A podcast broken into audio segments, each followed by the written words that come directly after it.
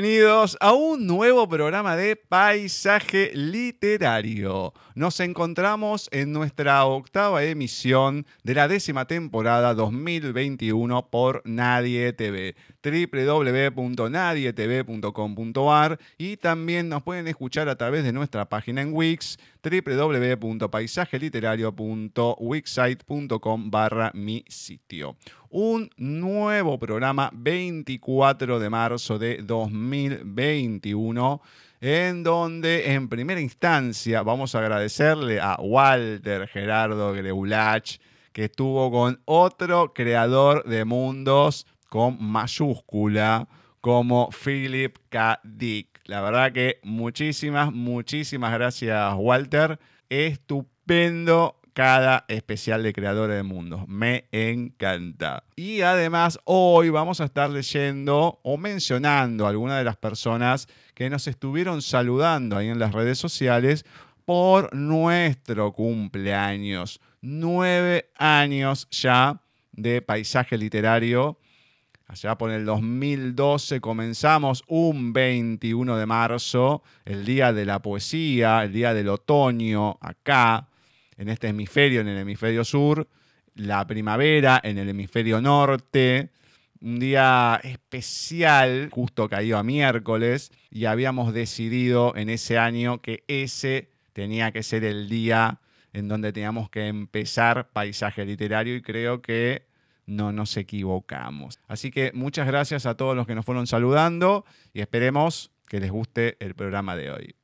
Contacto arroba tienen mail, Skype, Facebook de la radio, arroba nadietv en el Twitter. Si se quieren comunicar con este programa, lo pueden hacer a través de paisaje literario arroba nadietv.com.ar, mail, con ese mismo correo nos agregan en el Skype. Gustavo Literario es nuestro perfil en Facebook, Paisaje Literario en nuestra fanpage, arroba Paisaje Literario en Twitter, arroba Paisaje Literario en Instagram, nuestra página en Wix, como ya se las mencioné, www.paisajeliterario.wixsite.com barra mi sitio. Y ahora, como siempre, vamos a pasar a presentar a nuestra meremérita profesora para empezar este nuevo programa.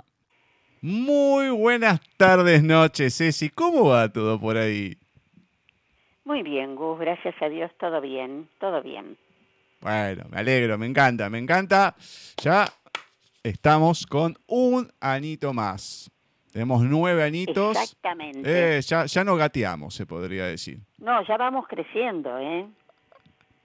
Lo lindo Vamos que... creciendo. ¿Qué pasó? Tercer grado lo pasamos de alto por la cuarentena y ya estamos acá arrancando Ya estamos en cuarto, qué sé yo. camino a la cuarto grado ahí incipiente, ahí aprendiendo algunas cosas o tratando de aprenderlas, ¿no? Lógicamente. Siempre se sigue aprendiendo. Oh, de mi lado no sabés, siempre con tantas cosas que tengo encima. Imagínate. Imagínate que tuve dos años con problemas en las piernas y no me avisaba que tan. No digo la palabra porque es este programa nada más, ¿no? Eh, Que era por falta de oxígeno, pero bueno. Ay, problemas que tiene unos mentales. Pero hubo mucha gente que nos estuvo mandando mensajes. Siempre se confunde un poco entre lo que es paisaje, lo que es mi cumpleaños. Claro, como está Gustavo Literario, tac, me adoso un montón de mensajes. Es más, gente que tengo en mi otro Facebook, que casi ni lo uso, que en el otro Facebook me saluda como si no me conocieran. Y acá me saludan como si fuera el amigo de toda la vida. Digo, che, soy la Bueno, misma persona. la gente no se da cuenta. Pero No. algunos de los mensajes que nos fueron mandando, voy a nombrar nada más algunos, y dos mensajes representativos. Graciela López, que nos escucha casi siempre, ha ganado mucho de nuestros sorteos, siempre participa, así que le mandamos un beso grande. Jesús López, Sope, que lo estuvimos entrevistando ahí por el colectivo malagueño, Sí, fin sí, del año sí, pasado. Beso Cris- grande. Cristina Cuesta, que también la estuvimos entrevistando hace poquito, de También. Románticas. Sí, sí. María Negro, nuestra gran amiga. Natalia Joaquín, amiga tuya últimamente. Yamila Biancheri, ahí también de Librománticas. Jaime Soliveres, también de los malagueños, que es- había publicado La tienda de los objetos perdidos con ese Ajá. con ese mm, personaje tan hermoso, el dueño de la tienda que atendía a las 3 de la mañana, más o menos. Sí, sí, sí. Me hizo acordar mucho a Safón. Claro, exactamente. No recuerdo si lo comentamos, pero me hizo Sí. acordar mucho. Exactamente, lo habías comentado. Victoria Cuesta Prieto, Magda Guarido, Edith Caravaglio, la Qué ex lindo. coordinadora, porque ya el taller es un poco más. No, ya el taller creo que quedó Tal, en el taller de los objetos perdidos. Exactamente. Algunos de los actores de doblaje también nos saludaron. Clemen y Armando Larumbe, que son hijos de Amparo Garrido, una de las actrices, pero con un renombre impresionante en lo que es México, con telenovelas, radionovelas muy importantes como Chucho Roto, que duró como 13 años. Alberto Bernal, Luis Miguel Pérez y Meche Prato, que vienen de Venezuela, Ricardo Bautista, Héctor Lee, Moisés Palacios y Fabiola Stevenson. Pero tengo dos mensajes que los voy a decir después, porque uno es de una gran amiga y otro se jugó. Se jugó con lo que escribió. Ah, pará, lógicamente, Walter Greulach, que lo tuvimos hoy en el especial también nuestra amiga Blanca, que después tenemos algo especial, obviamente. Así que tuvimos saluditos de muchos lados, les agradecemos, muchos que, bueno, nombrar son un montón, pero bueno, en representación estos, y la verdad que muy, muy, muy contento por los saludos que siempre se agradecen. Qué lindo, qué lindo, la verdad. De mi parte, mil gracias también a todos y a cada uno. Muy bien, muy bien. Vamos a empezar, si te parece, este programa y como siempre, vamos con Flavia y los oyentes. Muy bien. Hola, equipo de Paisaje Literario, ¿cómo están? Gustavo, Cecilia, a todos nuestros oyentes, el saludo grande, el abrazo para todos ustedes a la distancia y muy feliz cumpleaños, ¿eh? porque estamos de cumpleaños con Paisaje Literario, aunque yo hace muy poquito tiempo que me he incorporado al equipo, no se cumplió el año todavía, pero bueno, igual gustosa, aunque llevo unos meses de estar con ustedes, pero gustosa de formar parte de este equipo, así que muy feliz cumpleaños para ustedes que ya llevan muchos años transmitiendo esto tan lindo que es la literatura, las letras, la poesía, los cuentos y mm, tantas cosas escondidas y lindas que tiene la literatura, ¿no? Así que bueno, las felicitaciones para ustedes que han comenzado con este proyecto y lo más importante, chicos, que hasta el día de hoy no han parado, que es lo más importante y que puede tener un proyecto que ya lleva muchos años, así que felicitaciones.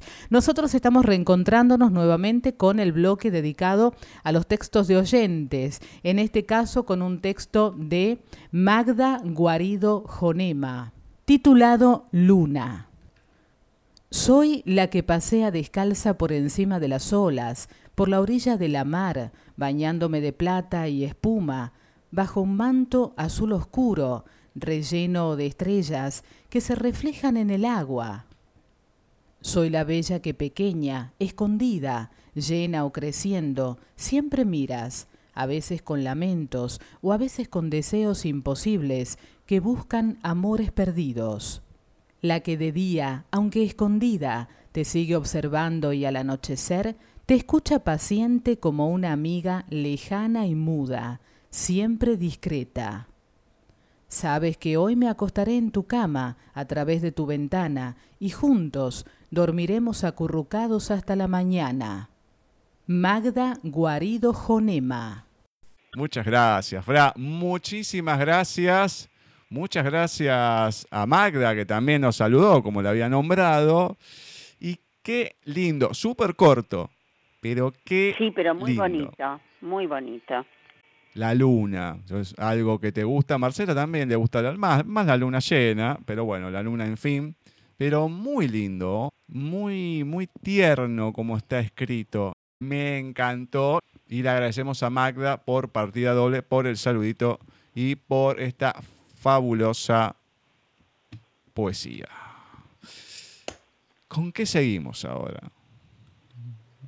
Bueno, vamos a seguir con un gran amigo, gran, gran amigo, que no es ni más ni menos que José Ángel Graña mm.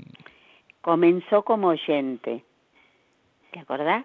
Sí, obviamente. empezó a escuchar, nos escuchaba todos los miércoles, sigue escuchándonos, pero ya es parte nuestra, es parte de paisaje. Eh, vamos a aclarar que nació en La Coruña, que comenzó a escribir poesía a los 15 años, y su personalidad es autodidacta, atípica, ya lo creo, disidente, anticonvencional, rebelde, revolucionaria, lírica y onírica. Todo esto lo estoy leyendo del libro que tengo en la mano y tan lindo gesto tuvo de regalarnos, de mandarnos, ¿te acordás? Eh, libros de él cuando alguien viajó a España. Exactamente. También lo mandó por correo, ¿eh? Yo no creo que el mío, no sé, no, no. Sí, me ¿Por correo? Mm, no había mandado. Ay, a lo mejor me estoy equivocando. Pero bueno, bueno más allá de eso, en digital nos mandó siempre todo lo que publicó. Eh, y está entre los míos en los preferidos. De su antología poética Flama voy a compartir todos los sueños. Solo hablé contigo un momento. Solo un momento miré tus ojos. Diferente momento. Principio y parte de un sueño. Un par o un sinfín de raras y extrañas sensaciones invadió mi aliento. Oscuros ojos. No sé si marrones o negros. No lo sé, no me acuerdo.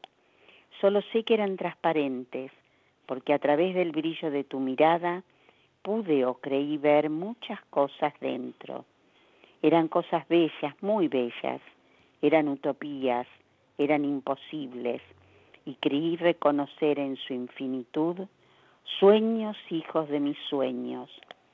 Tú fuiste la realidad que en lugar de mi espíritu habitó en mí por un momento. Durante un día tú has sido todo el mundo de mis sueños, todo mi mundo, todo el mundo, todos los sueños. Todos los sueños de José Ángel Graña Abad. Gracias, querido José Ángel.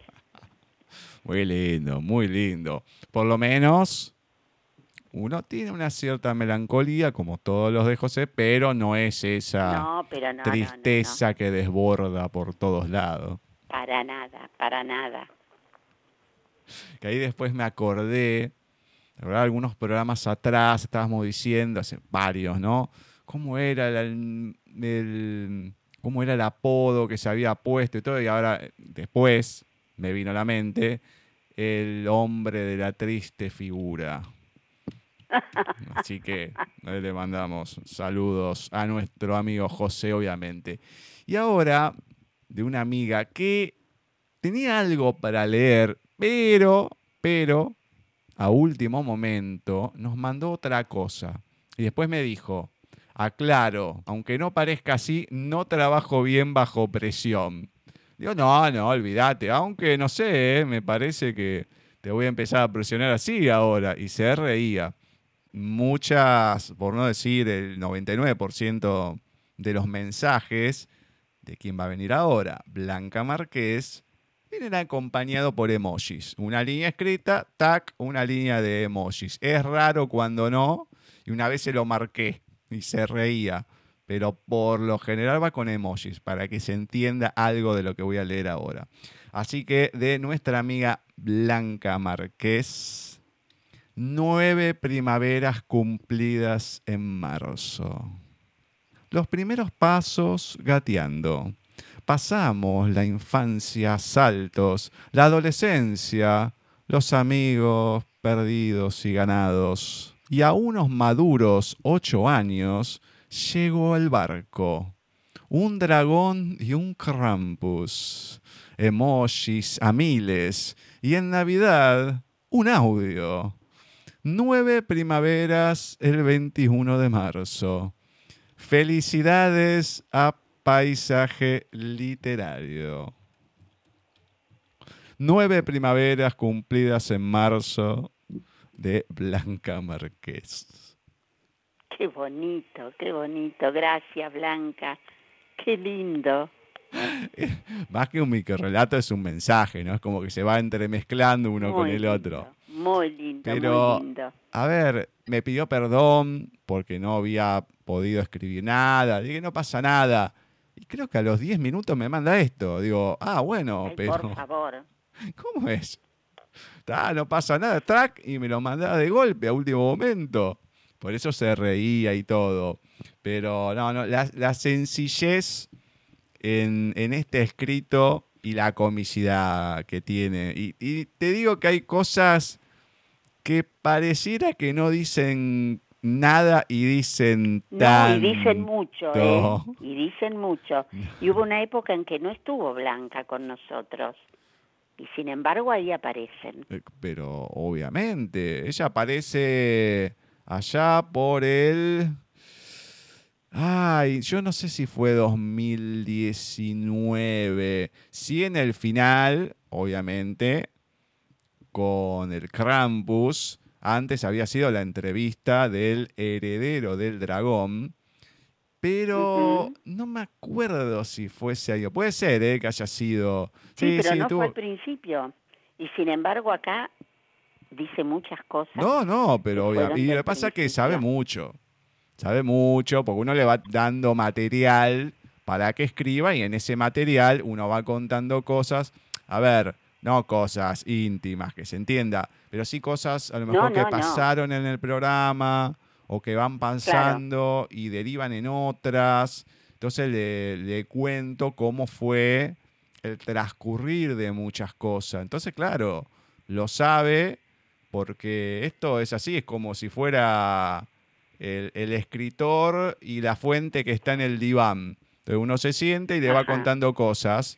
Y claro, de ahí después salen muchos de, de los escritos y es fabuloso. Me encanta porque es algo, mm, es algo diferente, eh, que ya hace tiempo que lo tenemos, ya me mal acostumbro, obviamente, pero que no sé si se da tanto en un programa. Sí, puede haber alguien que arme una columna eh, y que se comente y todo, ¿no? Que escriba algo para un programa. Pero esto que alguien del programa le esté diciendo a otra persona y que esa otra persona la escriba para el programa, no sé, No, me parece que no, no es tan frecuente y me encanta, me encanta que siempre vamos a lo, a lo atípico, más allá de lo atípico que somos nosotros, ¿no? Que ya con eso tenemos Con eso ya tenemos bastante. Y hablando de personas atípicas, porque los dos, la verdad que están bastante del moño, y acá sí lo puedo decir, en otros momentos no me dejaron con otras personas, pero acá Ah. sí lo puedo decir, que están del moño. Obviamente, Molina, Vanina Molina, y de quien va a seguir leyendo hoy, que es del comerciante de emociones, y el señor Salvador Ortiz Serradicha. Muy buenas tardes, noches, Molina. ¿Cómo va todo por ahí? Buenas tardes, noches, oyentes, equipos. Muy bien, acá queriendo disfrutar de, esta historia de amor, se puede decir, entre Raiza y Sebastián Plaza. Hmm, Yo lo único que quiero saber en cuántas partes va a cortar esto, porque dos partes, el primero fue todo una, después dos partes primer capítulo, ahora vamos por la tercera. ¿Termina en algún momento el segundo capítulo? Eh, sí, sí, el segundo capítulo termina en algún momento, vamos a descubrir cómo termina, pero yo, que soy fanática del amor, quiero saber si va a haber amor o no. Hmm, ¿Usted consumiría sus pulsaciones por amor? No, olvídate, ni me caliento. Ni Yo me sí. gasto. Yo me siento muy identificada con, con Raiza. Yo las consumiría para vivir el día a día. Mire, mejor no hablemos de consumir porque no, me- no me haga hablar, por favor. No me haga hablar.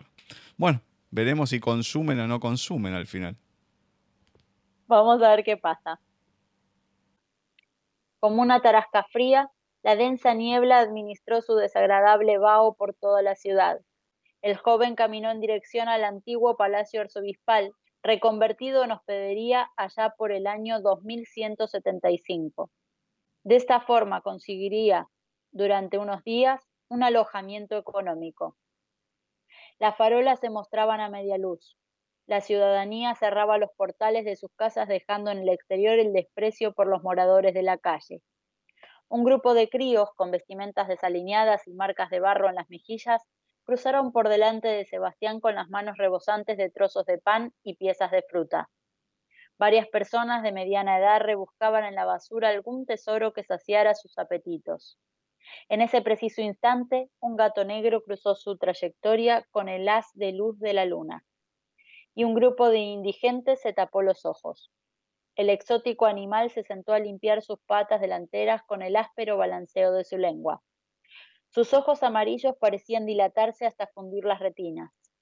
Hombres, mujeres y niños corrieron despavoridos escondiéndose en la puerta de los palos de la catedral, gritando oraciones contra Satanás. Sebastián se quedó petrificado cuando el brujo, el mismo que habitaba en la cueva del mercado, llevó el gato hasta su regazo y acarició su cabeza. Ambos se miraron fijamente.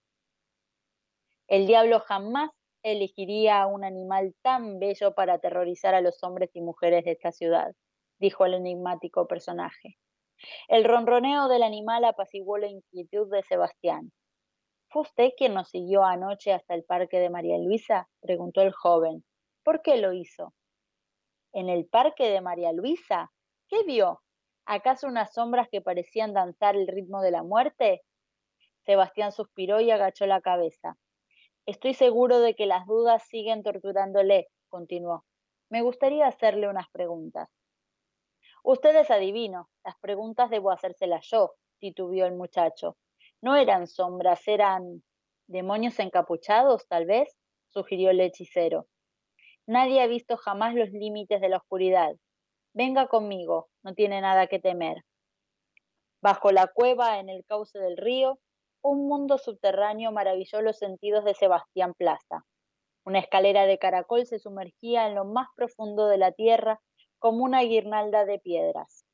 Varios pasadizos, excavados en la grava, se bifurcaban en caminos y entre el sonido de gotas de agua que desembocaban en pequeños charcos.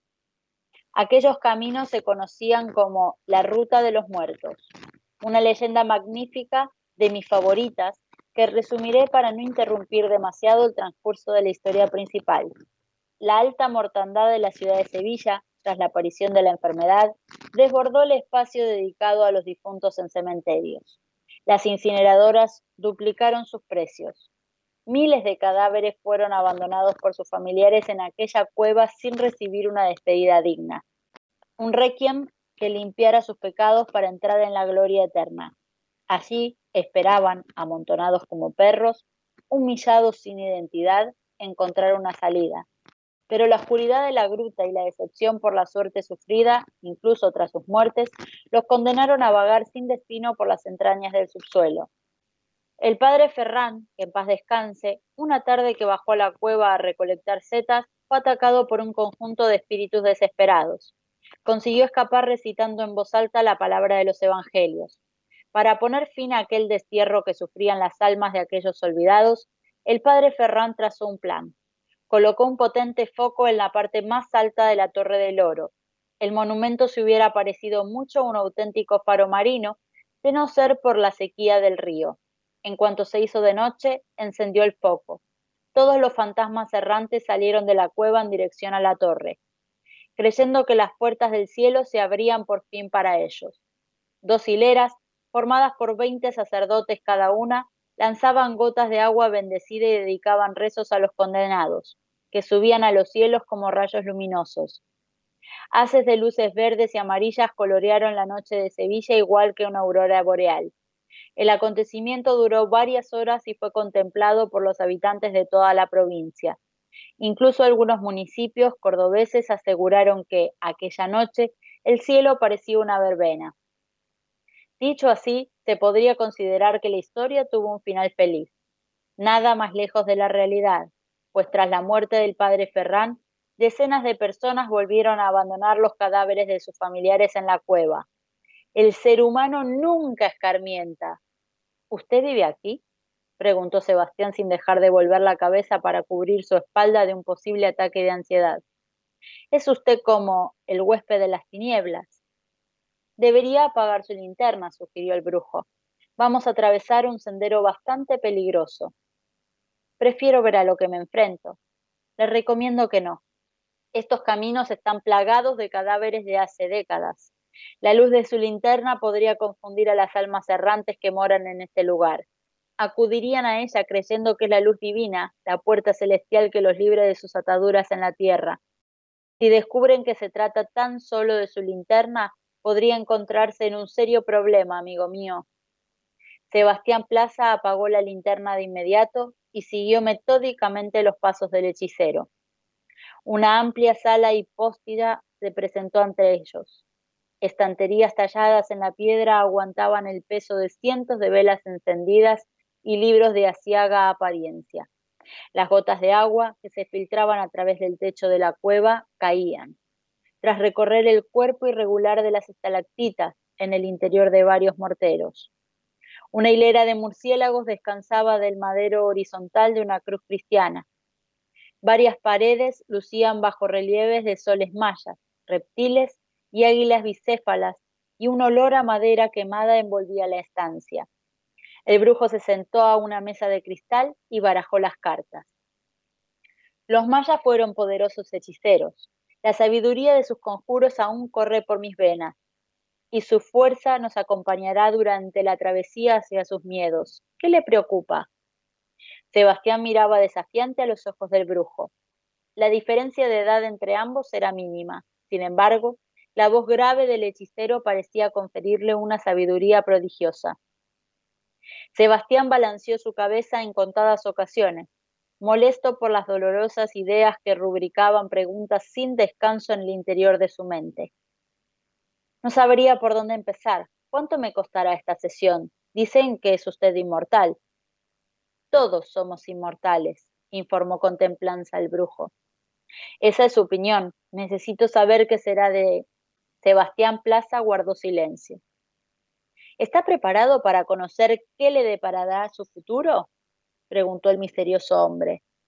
Si no tiene impedimento, le tutearé para que mi presencia le resulte más cercana. Sebastián asintió con la cabeza. Las cartas de la baraja fueron cayendo como pesadas losas sin retorno encima de la mesa de cristal. Has tomado una decisión muy importante que tendrá consecuencias inmediatas en tu vida. Mis padres me encarcelaron, ¿qué podía hacer? dijo Sebastián justificando su actitud. Todo lo que hago tiene consecuencias en mi vida. ¿Qué quieres saber en cuestión? Aún no has preguntado nada. No quiero ser médico, no quiero saber nada de ellos. ¿Quieres vivir? preguntó el brujo. Por supuesto. ¿Conoces el camino para hacerlo? Sebastián Plaza remangó su abrigo y le enseñó el medidor de la frecuencia del vidente, indicándole cuál era el camino a seguir, preservar sus latidos a toda costa. Es todo lo que tengo, dijo mientras llevaba su mano derecha hasta la ubicación de su corazón. Quizás muera de una enfermedad diferente, un cáncer o una neumonía, pero mientras pueda, seguiré este camino. Aunque para ello tengas que vaciar las riquezas que brillan en tu corazón, preguntó el adivino. Sebastián guardó silencio. Una gran responsabilidad le hacía temblar de terror. Has tomado una decisión. Eres libre, incluso para elegir tu condena, sentenció el brujo. ¿Qué quieres decir con eso? Tú mismo te responderás a esa pregunta llegado el momento. Ahora Llega mi turno. Cuando recogí el gato me hablaste de unas sombras. ¿Sabrías decirme cómo eran? Pensé que era usted. Salió de la vegetación. En un principio era solo un individuo. No sé cómo aparecieron los demás. La verdad, no estoy seguro de lo que vi. Quizás todo fuera un espejismo. El parque de María Luisa es capaz de sugestionar a cualquiera. ¿Le evitaban? Prosiguió con el interrogatorio. Le he dicho que no estoy seguro de lo que vi todo el mundo habla de unos demonios encapuchados, aunque puede ser que se tratara de una representación de la mala suerte que me sigue hasta donde voy. La suerte te acompaña siempre. De ti depende que sea buena o mala su condición. Puedes marcharte, pero permíteme que te haga una última pregunta. ¿Crees en mi poder? Sebastián recogió su equipaje y se levantó de la silla, dejó unas monedas encima de la mesa ovalada de cristal y se giró.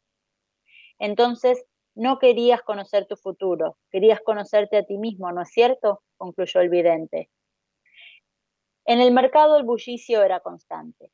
La última lluvia tendió un extenso manto de barro sobre la tierra y las personas parecían asustadas al caminar.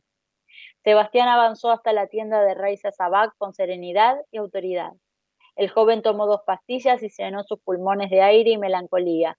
Raiza sonrió. ¿Hay algo que te preocupa? preguntó la chica mientras encendía una vela aromática. Esta vela atrae a los espíritus del amor y la compasión. Una brisa erizó el vello de Sebastián que no dejaba de mirar el rostro terso de Raiza.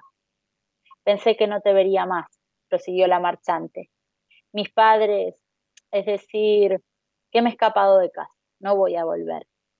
Raiza cogió la mano del joven como una maestra disidente que gratifica a su alumno. Tal vez sea lo mejor, Ahora eres libre para elegir. Podrías venirte conmigo. Pienso reformar y establecer de manera definitiva el corral de comedias de la calle Clara de Jesús Montero, en Triana. Dar algunos espectáculos. Ya me conoces, no tendré ningún reparo en transmitir mis pensamientos. El edificio está casi derruido, no vive nadie desde años. No recuerdo si te lo dije, pero he rectificado algunas obras de dramaturgos clásicos. Estaban incompletas para la sociedad en la que vivimos, sonrió. Siempre quisiste ser músico, ¿me equivoco? Me vendría bien un director musical. Podrías trabajar para mi compañía, dijo con satisfacción. No me interesa. Me he ido de casa de mis padres, pero eso no significa que vaya a tirar mi vida en un circo. ¿De qué hablas? preguntó Raiza molesta. No quiero que nadie me diga lo que tengo que hacer, ¿entendido? De acuerdo. No era mi intención. ¿Y qué piensas hacer? La joven acercó la vela capaz de atraer el amor a Sebastián Plaza. El muchacho la cogió sin dudarlo. Sus pulsaciones se mantenían estables al igual que su semblante. Raiza lanzó la vista al cielo esperando que alguna estrella fugaz cruzara el firmamento para pedir un deseo, y acto seguido se cumpliera con un beso apasionado de Sebastián. Raiza, será mejor que no volvamos a vernos, sentenció. La bella vendedora, sobresaltada, bajó la mirada y respiró profundamente. No había nadie, tan solo un denso humo que provenía de la vela tras apagarse su llama hundiendo sus zapatos en el denso barro. Sebastián Plaza caminó sin descanso hasta la antigua esclusa del río. Aquella mujer cada vez se hacía más fuerte dentro de su corazón. El aroma de sus velas lo transportaba hasta una dimensión eterna. Parecía ver sus ojos en cada flor y sus cabellos ensortijados parecían mezclarse con las cuerdas de su arpa. El tiempo se hacía más lento cuando pensaba en ella pero sus pulsaciones se aceleraban cuando sentía sobre sus labios el peso del amor. Todas las imágenes y sensaciones que el joven guardaba de Raiza las bloqueó dentro de su mente con el traje blindado del olvido prematuro. Capítulo 2. El comerciante de emociones de Salvador Ortiz Herradilla. Mm, volvemos con el brujo y el gato negro encima. Que, mira, no, hay una una expresión que no la puedo decir acá, pero el miedo que le agarró el muchacho, que se hizo el guapo con la linterna y después cuando le contaron las cosas de las ánimas y todo. Mm, en, Argento, la gente de acá entendería qué palabra puedo reemplazar por miedo. Pero bueno, vamos a dejarlo ahí. Bueno, dejémosla así. Yo lo que, yo lo que voy a, a marcar o a señalar Está muy bien escrita esta novela, a mí me gustó y me sigue gustando. Es acá cuando nos encontramos eh, con un relato enmarcado, simplemente para, para, valga la redundancia, remarcarlo, cuando empieza, dice, aquellos caminos se conocían como la ruta de los muertos, y comienza a relatar en forma breve una leyenda.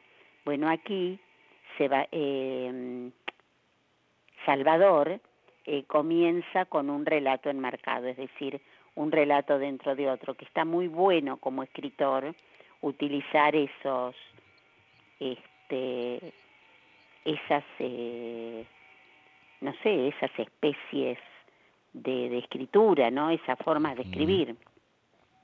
De modo que me, me gusta mucho, está muy bien escrito. Sigo sosteniéndolo. Hay dos partecitas que me gustaron. Esto, cuando le pregunta qué camino seguir y él le, muestra, ¿no? Como diciendo, sigo el camino de los latidos. Y el brujo, me encantó la frase. Aunque para ello tengas que vaciar las riquezas que brillan en tu corazón. Y después, entonces no querías conocer tu futuro querías conocerte a ti mismo, ¿no es cierto? Me encanta. Esas dos partecitas. muy bueno, muy, muy bueno. cómo te van definiendo también un poco este personaje de Sebastián que se va transformando ya al haber escapado, al tener que vivir, a sobrevivir más que nada, y el tener que primero romper con su amada, la que quería, pero dice yo, después de esto, ¿no? Sale, rompo porque quiero seguir viviendo y endurecerse para seguir un camino. Mm, vamos a ver. Muy bueno. La tercera parte, cómo viene. Y ahora, ¿con qué continuamos? Ahora vamos a continuar con, eh, con nuestras frases. Eh, un 23 de marzo de 1900 nacía Eric Fromm, un gran psicólogo social, psicoanalista, filósofo, humanista alemán. Dicen que su obra más conocida es Anatomía de la Destructividad Humana. Yo de él he leído Miedo a la Libertad y me pareció excelente, lo leí hace muchos años. Y increíble casualidad, nació un 23 de marzo de 1900 y falleció un 18 de marzo de 1980. He aquí alguna de sus frases. La avaricia es un pozo sin fondo que agota a la persona en un esfuerzo eterno por satisfacer la necesidad, sin ni siquiera alcanzar satisfacción. Otra. Justo significa no recurrir al fraude y el engaño a cambio de comodidades y servicios ni a cambio de sentimientos. Y aclara, la justicia está muy relacionada con la honradez, la integridad y el no egoísmo. Lo repito para quien quiera escuchar. La justicia está muy relacionada con la honradez, la integridad y el no egoísmo. Y de paso pido a nuestros jueces que lo tengan en cuenta. Bien, eso es mío. Tercera, esta me gusta muchísimo. No es rico quien tiene mucho, sino quien da mucho. El sentido de la vida consiste solamente en el propio acto de vivir. Las personas egoístas son incapaces de querer a los demás y tampoco son capaces de quererse a sí mismas. El amor no es algo natural, sino que requiere disciplina, concentración, paciencia, fe y derrota del narcisismo. No es un sentimiento, es una práctica. Tiene lo suyo acá. Hmm. Y la última, solo la persona que tiene fe en sí misma es capaz de tener fe en los demás. Desde algún lado le agradecemos a Eric Fromm por todas sus por todos sus escritos, su sabiduría y por estas frases. Yo te digo, en mí tengo fe. Ahora hay mucha gente que... Mm, mejor, vamos a dejarlo ahí. Dejémoslo ahí. Vamos a dejarlo ahí. Vamos a ir ahora con un poeta mexicano que ha nacido el 25 de marzo de 1926. Y es un poeta muy conocido que acá me habrán escuchado muchas veces, que cuando lo nombro le mando un saludo a Ceniceros Claudia, porque es Jaime Sabines, que siempre, siempre nos pedía de él para que leamos. Jaime Sabines es uno de los más importantes poetas de su país en el siglo XX. Su libro, Tarumba, fue el menos entendido en su país y el más apreciado fuera de él. Hoy, de Jaime Sabines, entonces se enviaban en las rosas. Entonces enviaban suspiros en las rosas besos, palomas de balcón a balcón, pero la sucia noche revolvía alfileres, sábanas, rezos, cruces, luto de amor. Caras agrias en sombra el deseo encendió. Cuántos hijos tirados en paredes, pañuelos, muslos, manos, por Dios muro de agua, la angustia se levantó, humo rojo en mis venas, transfigurado cielo, de polvo a polvo soy. Entonces se enviaban suspiros en las rosas Jaime Sabines. Bonito, a mí me gusta mucho Sabines. Y te digo que si estuviese en el taller literario, estaría diciéndole a la gente, pero no entendieron lo que quiso decir. Y bueno, ese estarían riendo la gente. Pero no lo voy a decir acá, así que te lo voy a dejar ahí. Que la gente interprete como lo quiere interpretar. Así nomás. Bueno, vamos a ir ahora con una persona que siempre nos trae algo de romance. Vamos a ver hoy, Marcela. Vistiendo tu camisa. Mi pensamiento se eleva con el viento y toco con premura el reloj inagotable para alargar el tiempo y esta agonía que llevo conmigo cuando no te tengo. Siento la brisa de mis noches frías y la luna refulgente alumbra mi congoja, esa que amenaza mi locura infinita por estar entre tus brazos y tus poemas. Espero que vuelvas, tal vez en mis sueños, una madrugada de despertares impacientes, quizá en el abrir sutil de una rosa impetuosa, en el café que absorbo besando tu recuerdo. Me miro en el espejo vistiendo tu camisa. Me miro en el espejo vistiendo tu camisa y una sonrisa se dibuja en mis labios por llevar en mi cuerpo el olor a tu cuerpo de mi apego a tu credo son los anhelos. Se sonroja la noche con mis pensamientos, el alba tenue no quiere aún despertarme. Abro mis ojos sintiéndote a mi lado, no importa los recuerdos, viven anclados. Abro las ventanas a mi alma enamorada e inerme. Mariposas inadvertidas invaden mi estancia. Un olor a flores, amor apasionada y lasciva, prometen adentrarse en mi corazón vulnerable. Nancy Hernández. Muchas gracias, Marce. Muchas gracias. Muy, linda poesía. Me gustó muchísimo.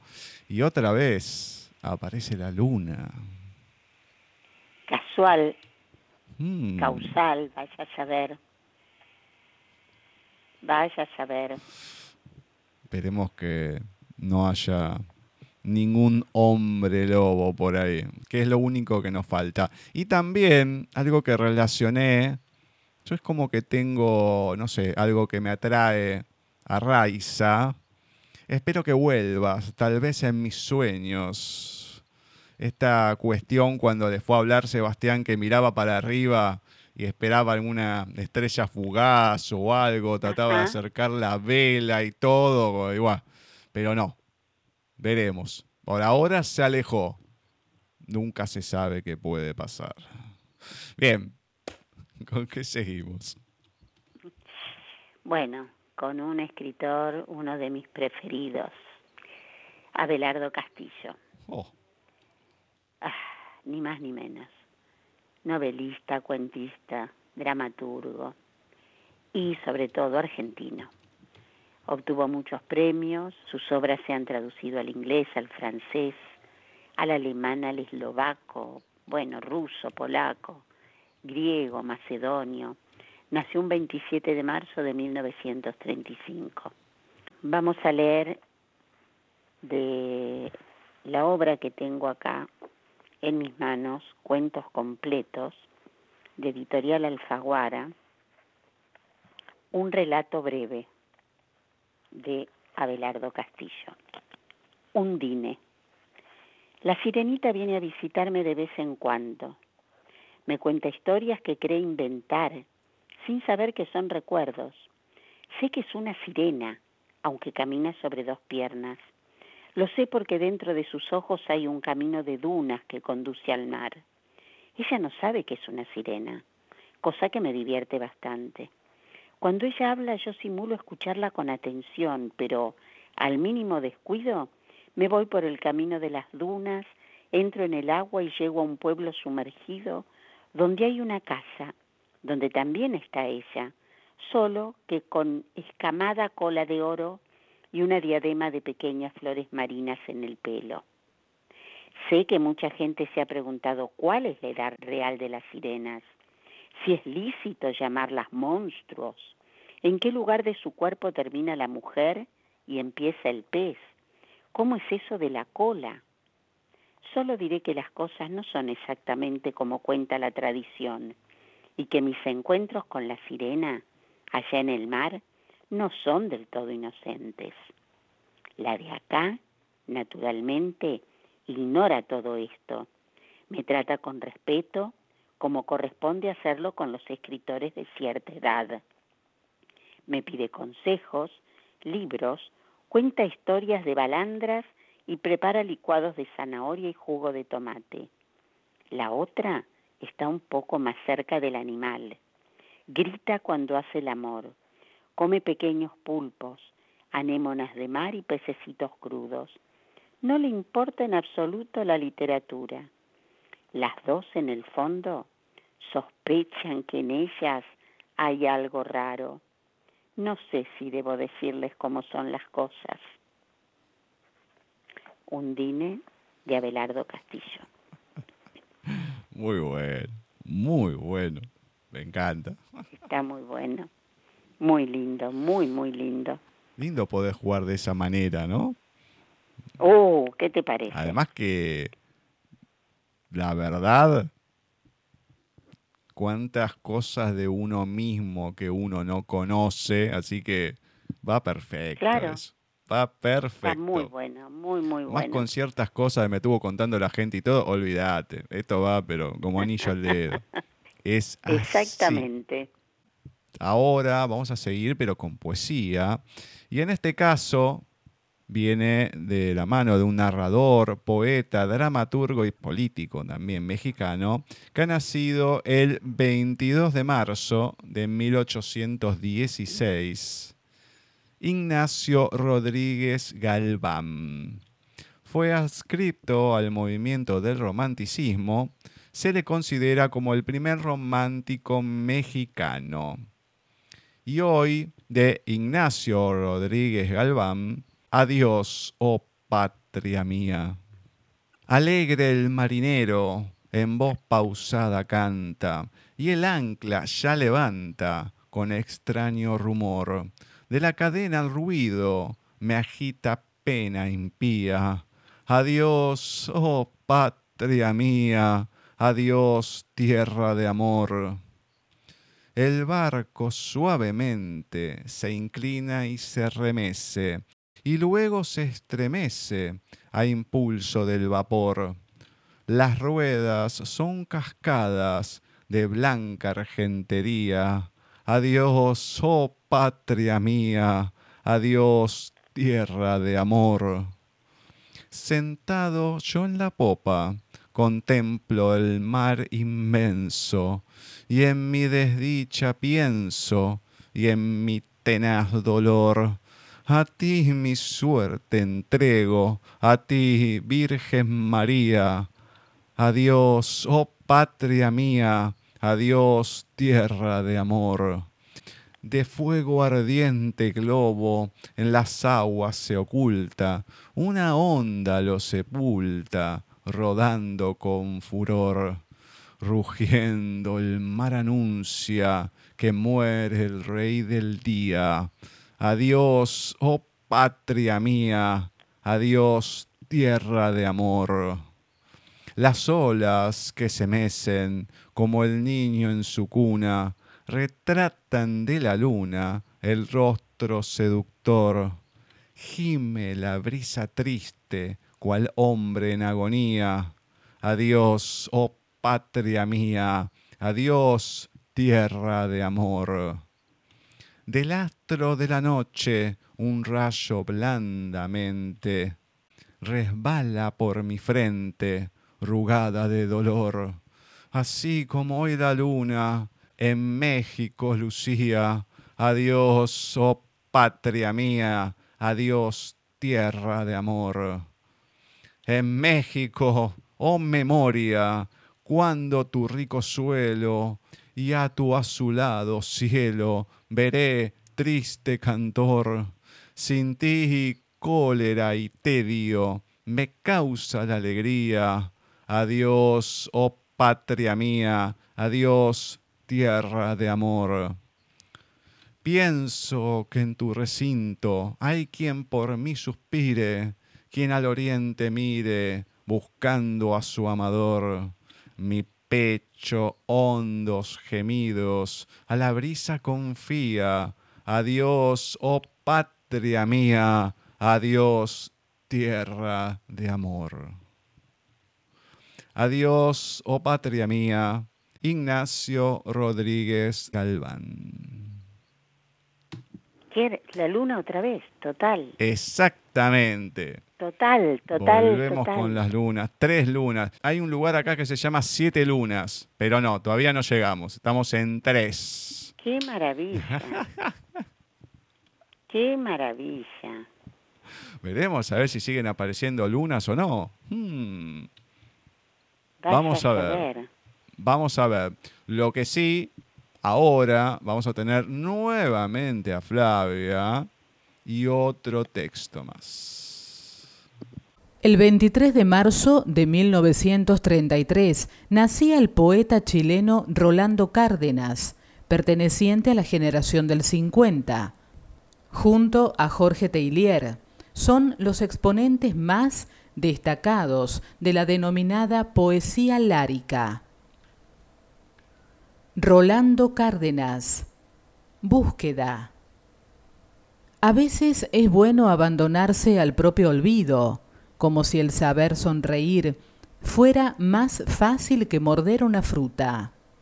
Ir por las calles perfectamente solo, sin más compañía que nuestra cotidiana tristeza y nuestros pasos, amando una vez más la sencillez del aire, de la manera como se recuerda la infancia o ese otro tiempo pulverizado, cuando se buscaban las primeras estrellas en las charcas. Es bueno sentarse entre amigos y vasos, a observar cómo todos abandonan algo suyo, en la música que los impulsa y los transforma en seres sin huesos, mientras la noche trepa por los muros, buscando también dónde esconder su espera.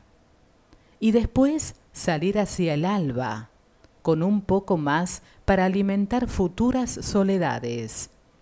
Es bueno comprender que estamos hechos de recuerdos, un poco de tiempo que crece sin escucharnos, y de muchas cosas que no comprendemos.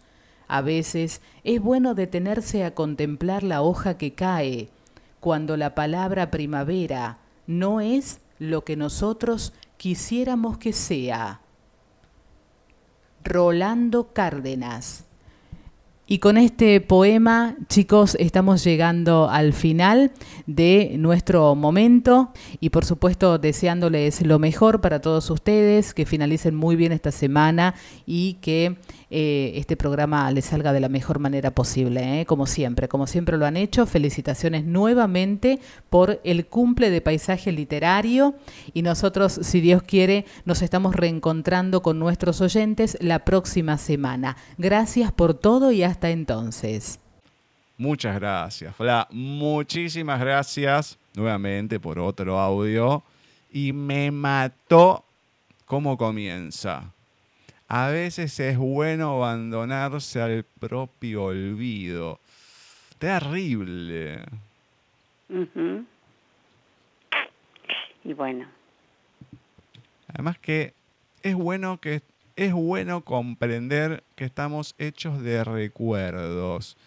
En cierta manera, sí, porque es lo que vamos viviendo, pero muchas veces esos recuerdos la cuestión es cuando el recuerdo que tenemos es un recuerdo falso, porque cuántas veces, sí, esto pasó de esta manera y esto así, y es una distorsión que hacemos porque en realidad no pasó así, pero para nosotros fue así.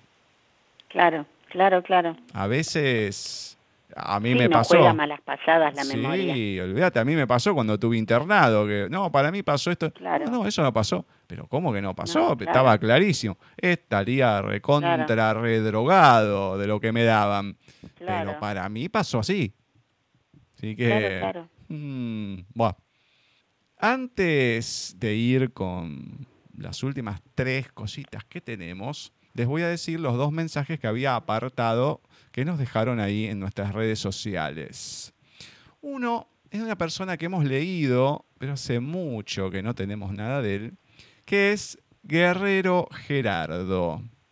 Y escribió, hoy es un día maravilloso, porque en un día como en este recibiste el aliento de vida y respiraste por primera vez. Qué importante, ¿verdad?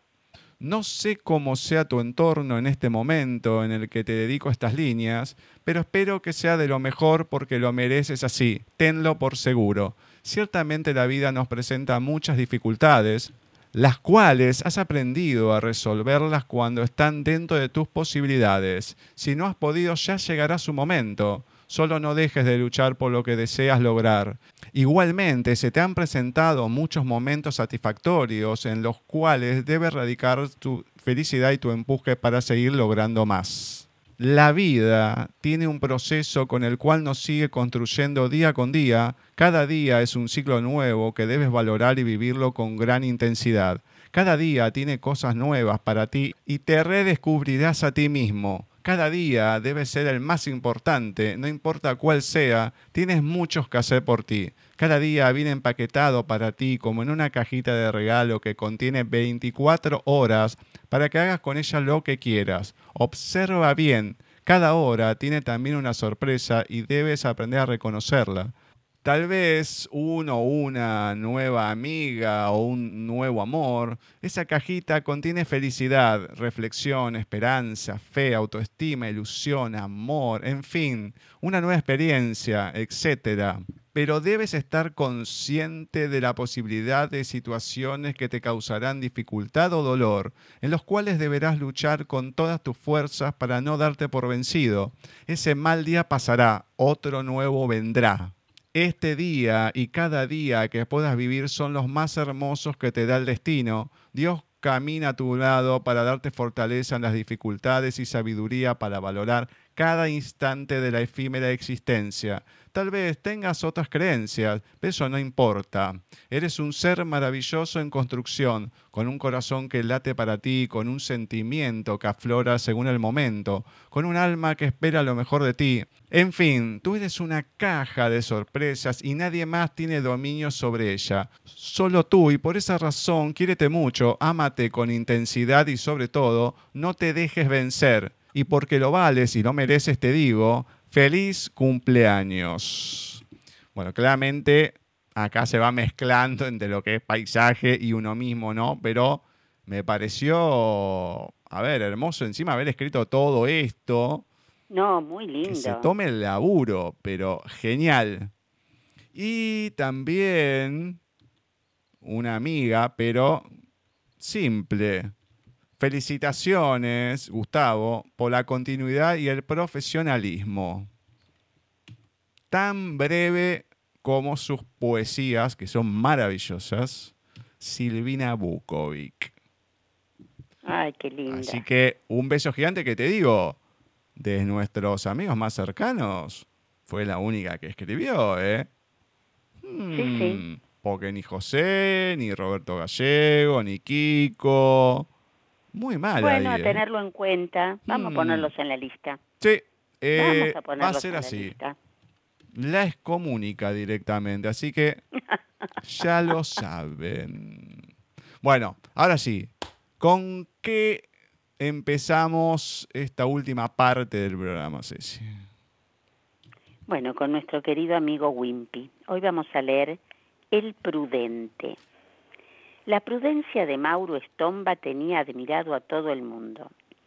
Él no usaba bombilla achatada en la punta como los demás, porque antes de ponerla en el mate, cerraba un ojo y miraba la bombilla contra la luz para estar seguro de que adentro no había nadie. Siempre decía que lo peor que podía haber para la salud era una enfermedad, por eso vigilaba todo lo que comía. Si era morcilla, la hacía sacar de la tripa y revisarla. También con una linterna por dos peones que apretaban el relleno con los dedos después de mojarlo para escurrirlo y ver si desteñía. Una ocasión, Menenio Sandoval convidó a comer a Mauro Estomba. En cuanto se sentaron a la mesa, Mauro sacó el pañuelo, lo mojó con saliva y lo pasó por el borde al vaso. No es por ofender, pero en una de esas pudo haberlo pisado algún microbio. Ustedes no iban a estar mirándolo seguido todo el tiempo para ver si el microbio pisaba o no. El primer plato era sopa de letras y Mauro Estomba la rechazó de buen modo diciendo, disculpe, pero no, yo sopa de letra, no, no, porque a lo que no sé leer podría patearme. El prudente de Wimpy. No, déjate de dichar. Está buenísimo. Es más, yo pensé que la- las iba a sacar todas y las iba a acomodar alfabéticamente, qué sé Sí, yo. también. No muy bueno, muy bueno. No te puedo Como creer. siempre. Es increíble. Increíble. Vamos ahora con Bani y Singololo. Detenerse, un instante, y pedirle perdón a la vida por todas esas veces que no supimos agradecer lo simple. En realidad, pedirnos perdón a nosotros. La vida no pierde tiempo en juicios, nos da todo lo que tiene. Singololo. Le mandamos un beso que hacía rato que no teníamos a Singololo. Y mm, aunque es breve, te mata lo último. La vida no pierde tiempo en juicios, nos da todo lo que tiene. Todo lo que tiene. Y es así, Y sí. tal cual, el tema es que nosotros Es no lo sabemos aprovechar. Obvio. Y bueno, hay verdades que no nos gusta ver a veces. ¿Con qué terminamos este bloque, Ceci?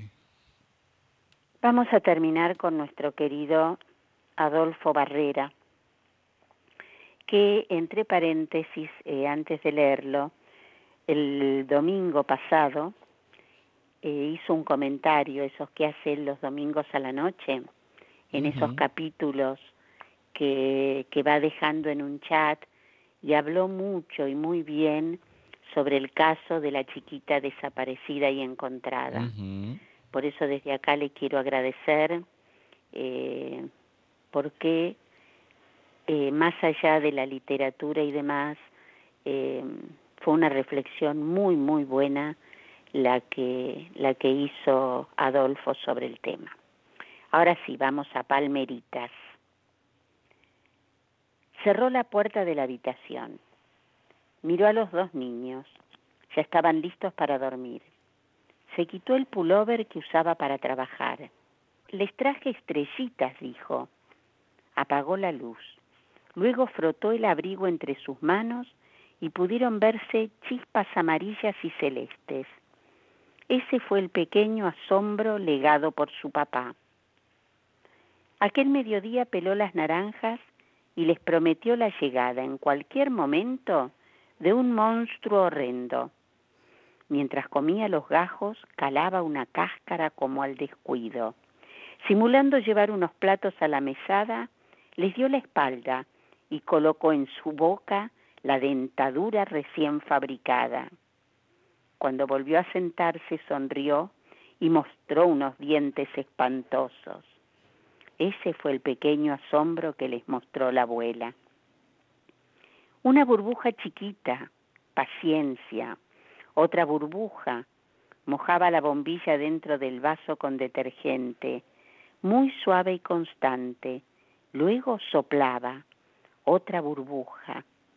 Ese fue el pequeño asombro revelado por su madre aquella siesta de lluvia. El tío sabía mover las orejas, el abuelo podía robarles la nariz y luego esconderla en su puño. La tía sabía poner los ojos en blanco. Un primo podía separar el dedo anular del dedo mayor. Por eso, cuando les tocó dar el primer beso, saltaron las chispas, los rodearon burbujas, dejaron de sentirse monstruos horrendos. Sus, brazos se hicieron gigantes, su cuerpo agua tibia. Y así el mundo les enseñó de qué sustancias están hechas las maravillas. Adolfo Barrera. Hermoso. Me encantó. Muy lindo. Porque lo vas leyendo y te vas acordando de lo que te hicieron a vos. La de la nariz en el puño es genial. Ay, sí, buenísima. Y la del dedo también. Perfecto, ¿no? Muy, muy lindo. Yo muy esa será lindo. la típica que se la haces a los chicos, qué sé yo, y todo, y se sí, queda. Sí, sí. No, y se quedan mirando a ver qué pasó. Muy lindo, muy, muy lindo. claro, la del dedo, la que se separa, en realidad, la, sí, la que se separaba el, el dedo pulgar. Claro. Sí, eh, esa la hacía mi, mi hermano mayor y le salía tan bien y las nenas se quedaban. Porque lo lo escondía hacía tan bien y ponía tan bien el dedo uno del otro. Entonces, ese- y se queda, pero ¿cómo te sacás el dedo, tío? Ah, ¿viste cómo hago? Tac, tac, tac, tac. Y después, tac, ya Sí. está, ¿ves? Eh, Queda. Pero le, le Claro. salía muy Maya lo bien. aprendió a hacer ahora. Sí, sí, ahora Maya lo aprendió a hacer y lo hace muy seguido. Qué lindo, qué lindo, esas cosas son hermosas. Muy bien, me encanta. Me encanta. En el próximo bloque vamos a estar entrevistando a la escritora española Jess GR, que nos va a estar presentando su libro Savage. La habíamos tenido a fin del 2018, donde había publicado dos libros apenas. Y ahora ya tiene 13, una locura. Vamos a ver qué pasó en estos dos años y un poquito más desde la última entrevista que la tuvimos. Pero antes de eso, y hoy como es cuarto miércoles de un mes de cinco, el tema lo elegí yo. Así que en esta oportunidad vamos a escuchar Picture of You, interpretada por la banda irlandesa Boyzone. Fue el primer sencillo en ser lanzado de su tercer álbum de estudio, Where We Belong. La canción alcanzó el puesto número 2 tanto en Irlanda como en el Reino Unido y es mejor recordado como el tema principal de la película Bean, el nombre del desastre de 1997.